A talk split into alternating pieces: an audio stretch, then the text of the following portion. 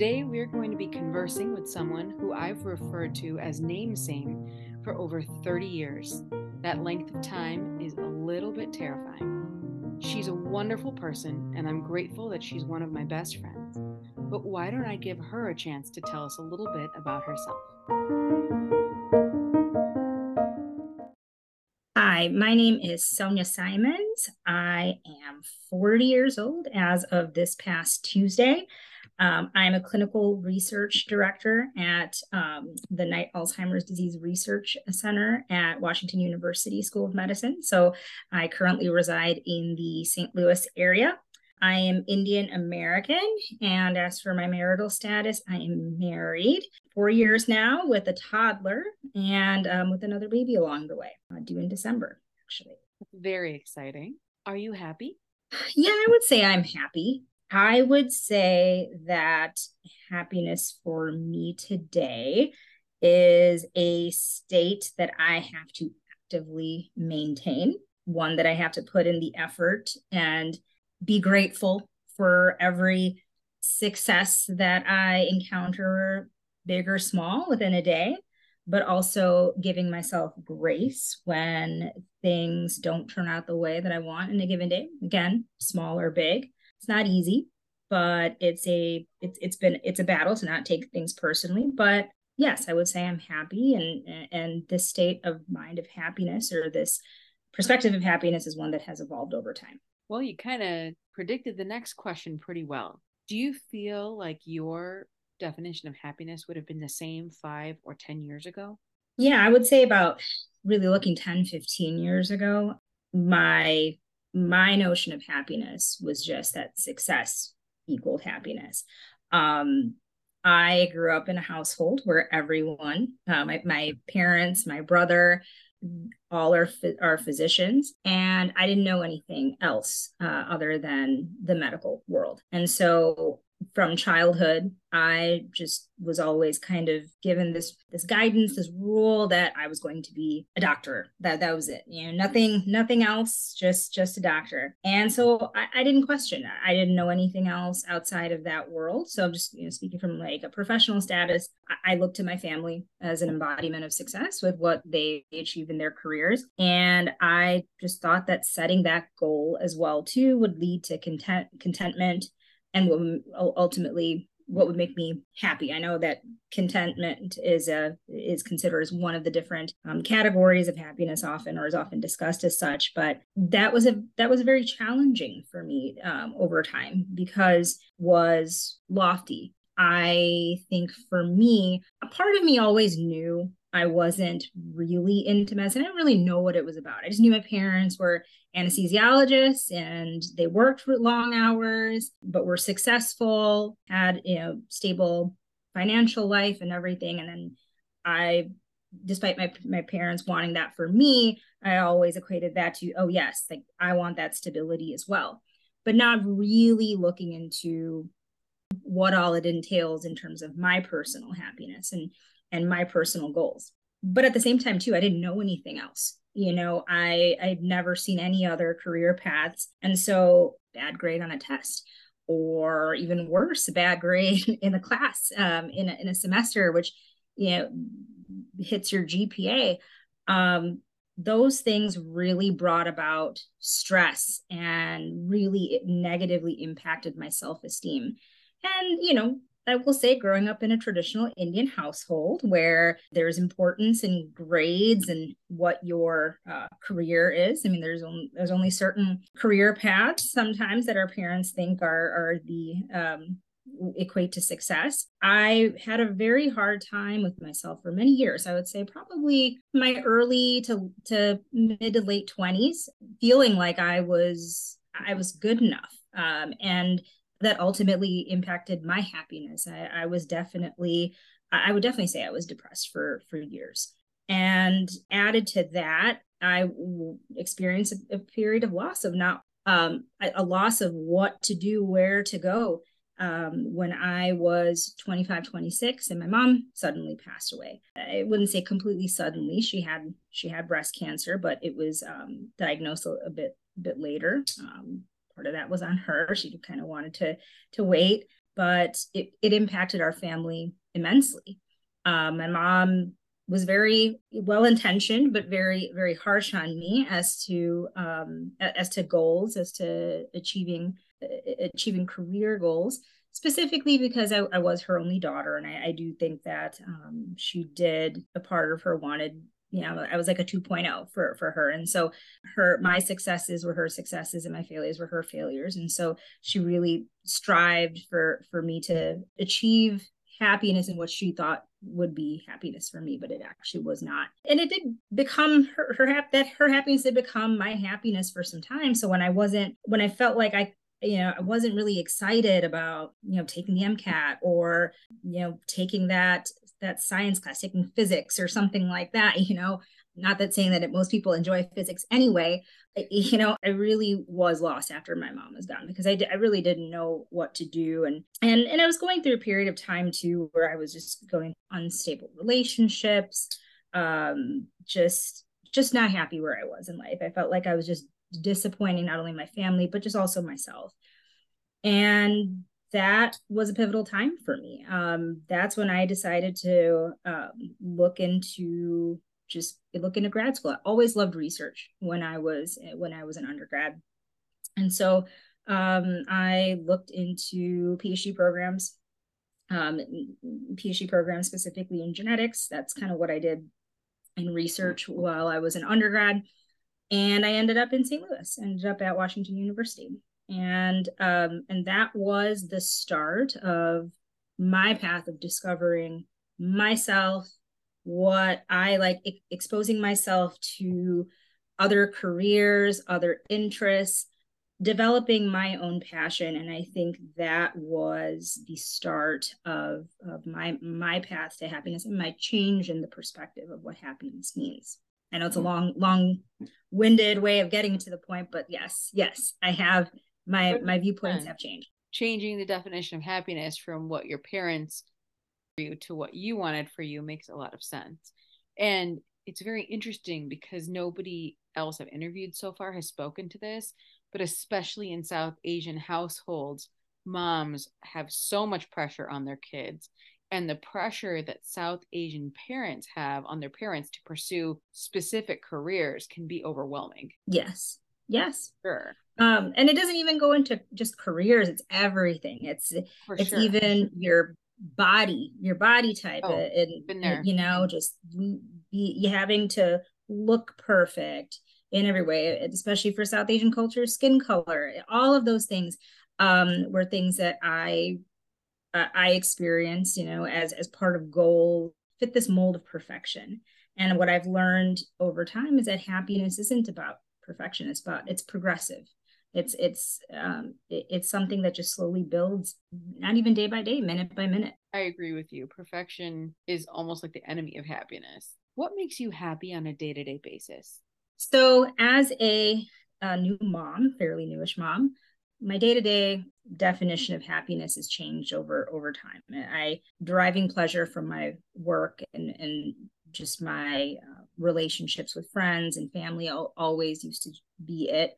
Um, it's changed a lot as a mom. Now it's just work life balance. That is my my true happiness. Um, being able to spend time with my daughter um, and just you know see her just all, all, the different milestones she's reaching and that she's reached in the 2021 months that she's been with us just hearing just the wild things that she says you know oh wow mama you so pretty or oh mama i don't like that if i'm like giving her blueberries or something like that it's just it's just really it's adorable and and you know you, it really opens your eyes into wanting to spend um, spend so much time with them and, and realize that time is fleeting. Even just in these these 21 months i just look back at you know reminder photos on my my phone my iphone telling me like oh look at this memory from a year ago or 18 months ago. And she was just tiny looks almost unrecognizable to what she looks like now. And so it's it's opened my eyes to say to show that you really need to seize the moment And now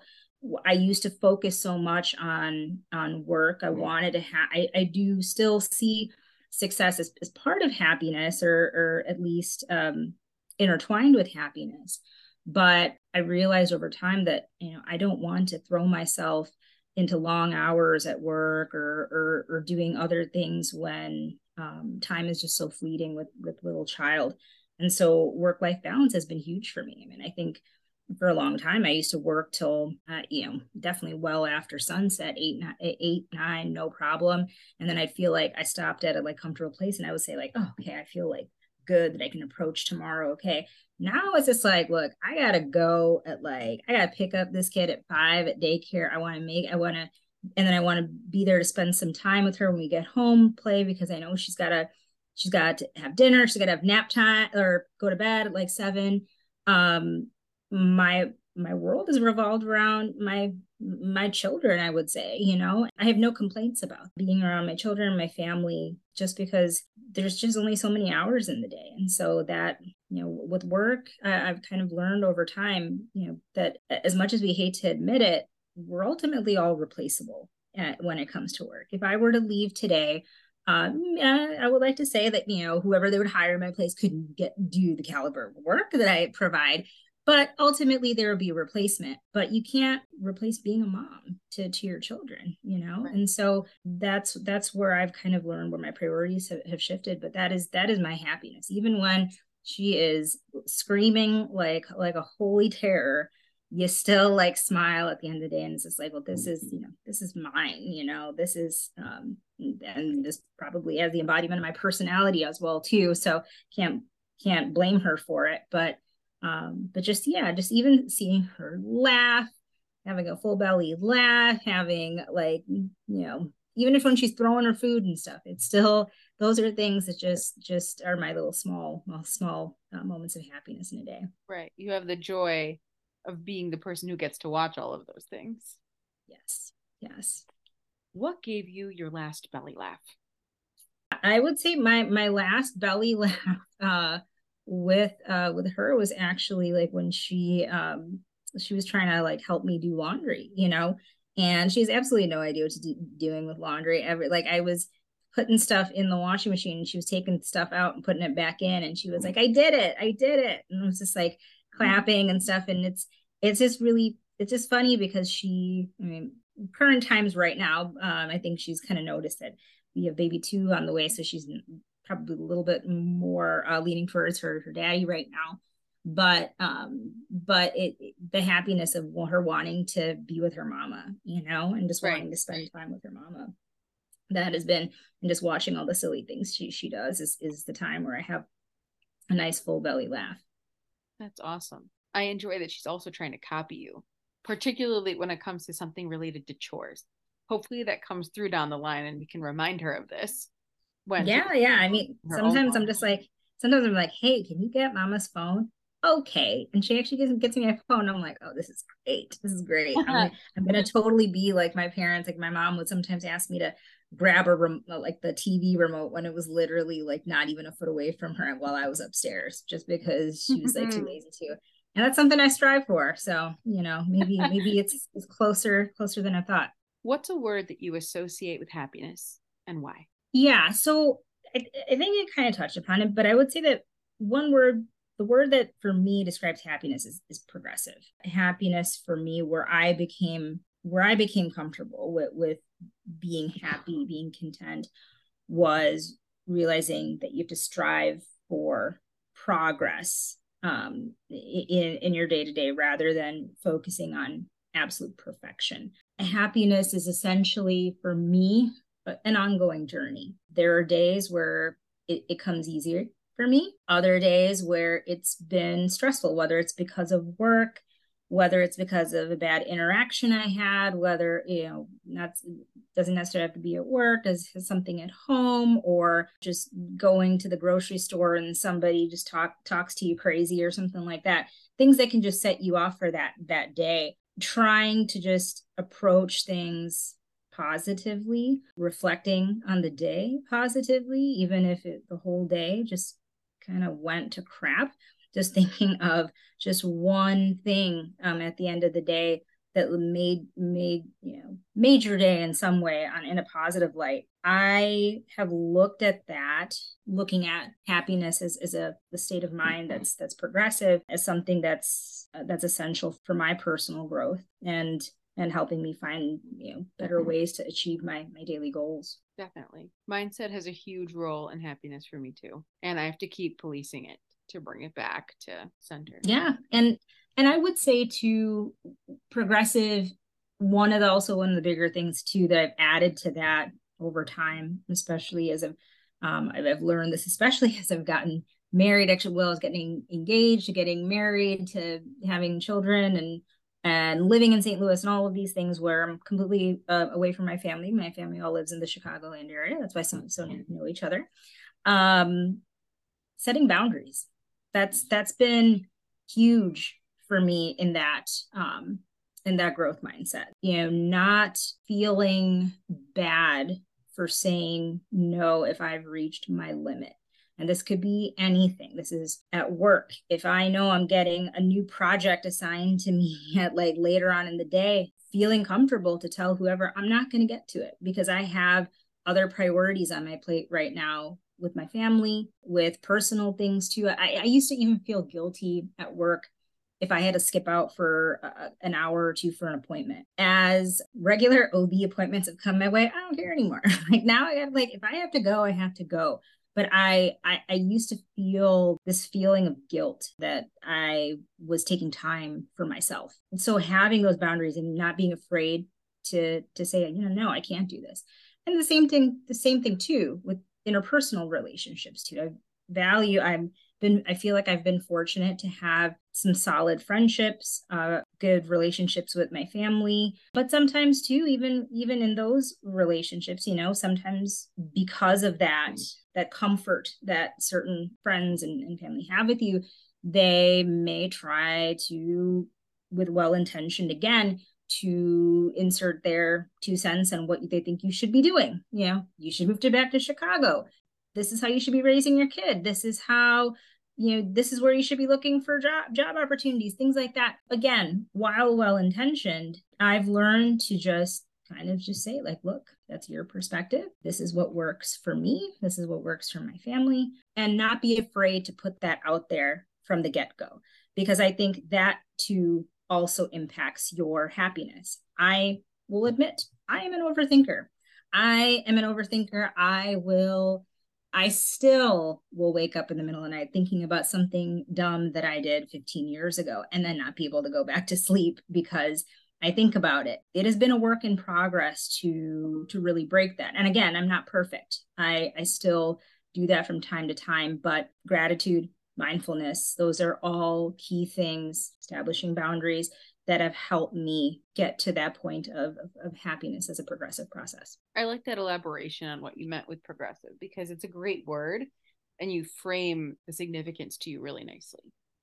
You touched on this a little bit with familial expectations and how your happiness has evolved. Beyond that, do you feel like your perspectives on happiness have been shaped by difficulty I mean, I think I feel like I, have touched on it. Um, I, I really do feel like without my mom, my, my mom here, I really felt like that was the first time where I really felt like I was on my own to try to figure out what happiness was. You know, my my my dad also too, of course, has uh, you know echoed the same sentiments as my mom, but my mom was really the big driver as mm-hmm. to what I should be doing.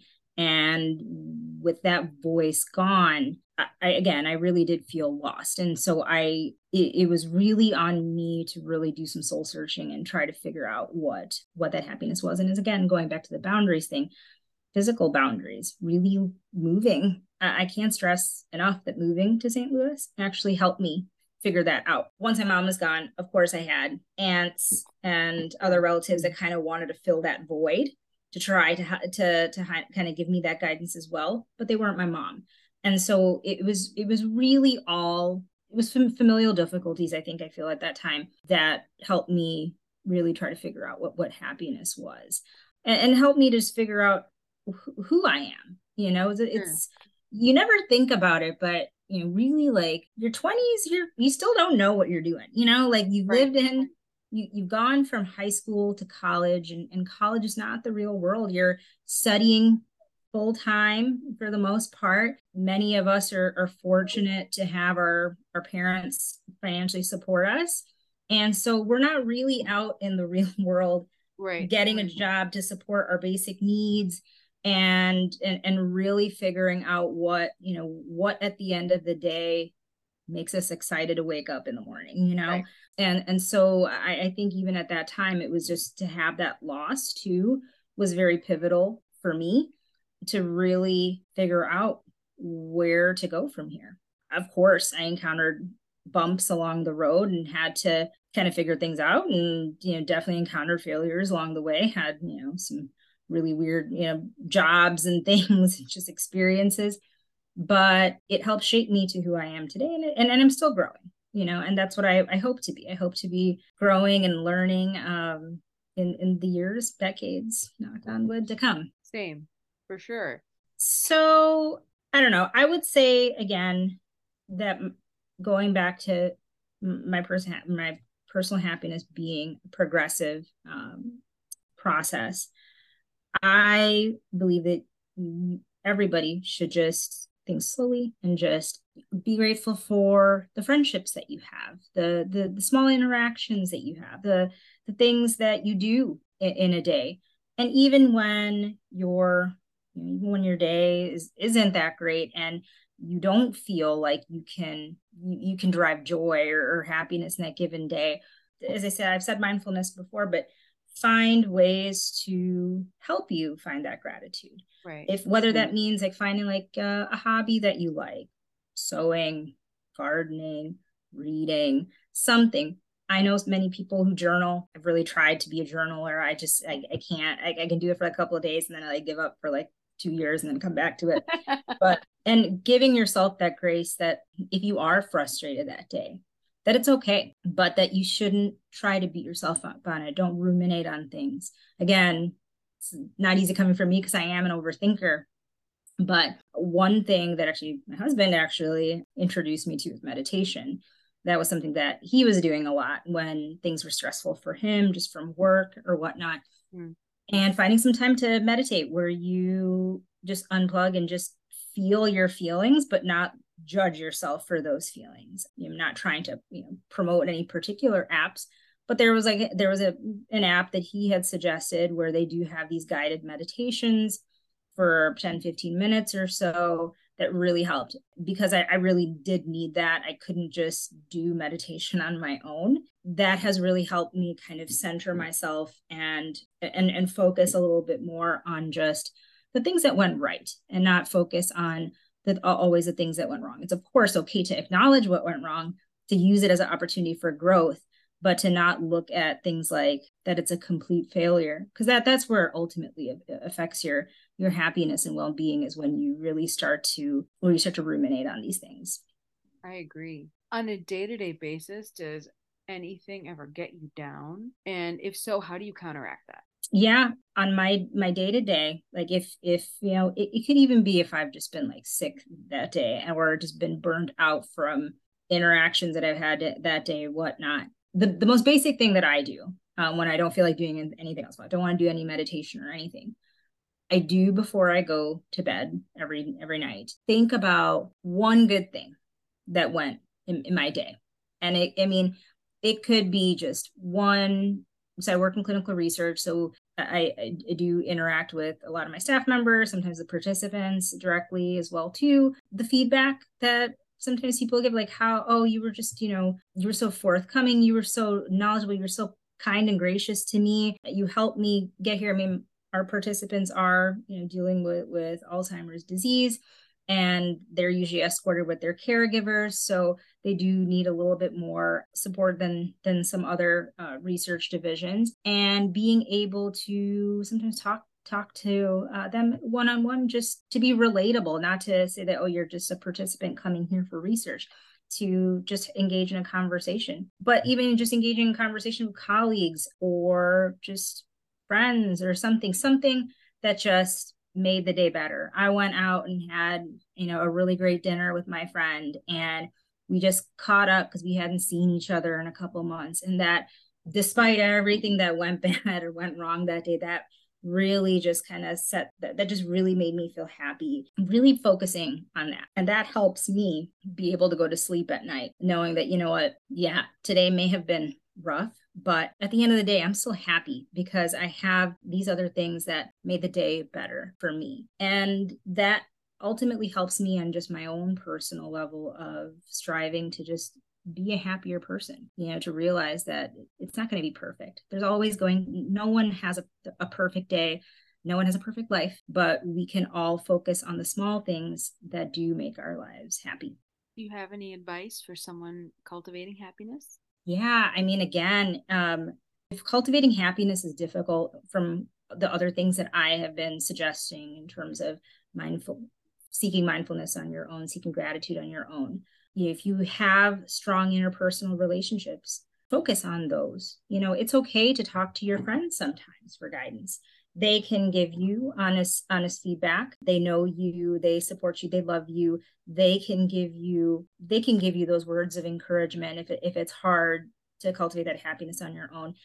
And also too i think you know there's still of course we're, we're so much better in 2023 but there is there still is a stigma you know around some people feel around seeking therapy. Honestly I, I can't stress enough. I have my own personal therapist, and she h- helps me immensely to help find those tools. She was the one who helped me find the tools to get to the point of, of, of what I believe happiness is now, and I'm sharing with you now. But don't be afraid to to seek out those those resources. I, I even after my um, my, my, first pregnancy, I was dealing with a lot of postpartum stress um, and, and issues. And I sought out support groups with other women where we can share our our stories. And so don't be afraid to if you feel like you need guidance or you need help in cultivating that happiness that there are resources out there that can help you find out what works best for you. I think that talking to other women about their experiences postpartum was one of the most valuable things for me too in that period. But mm-hmm. I can't agree with you more. Trying to do something or considering pursuing therapy or both are really great things to consider for anyone. Thank you so much for being a guest on Common Happiness today, Sonia. I'm very happy to have been invited and I definitely look forward to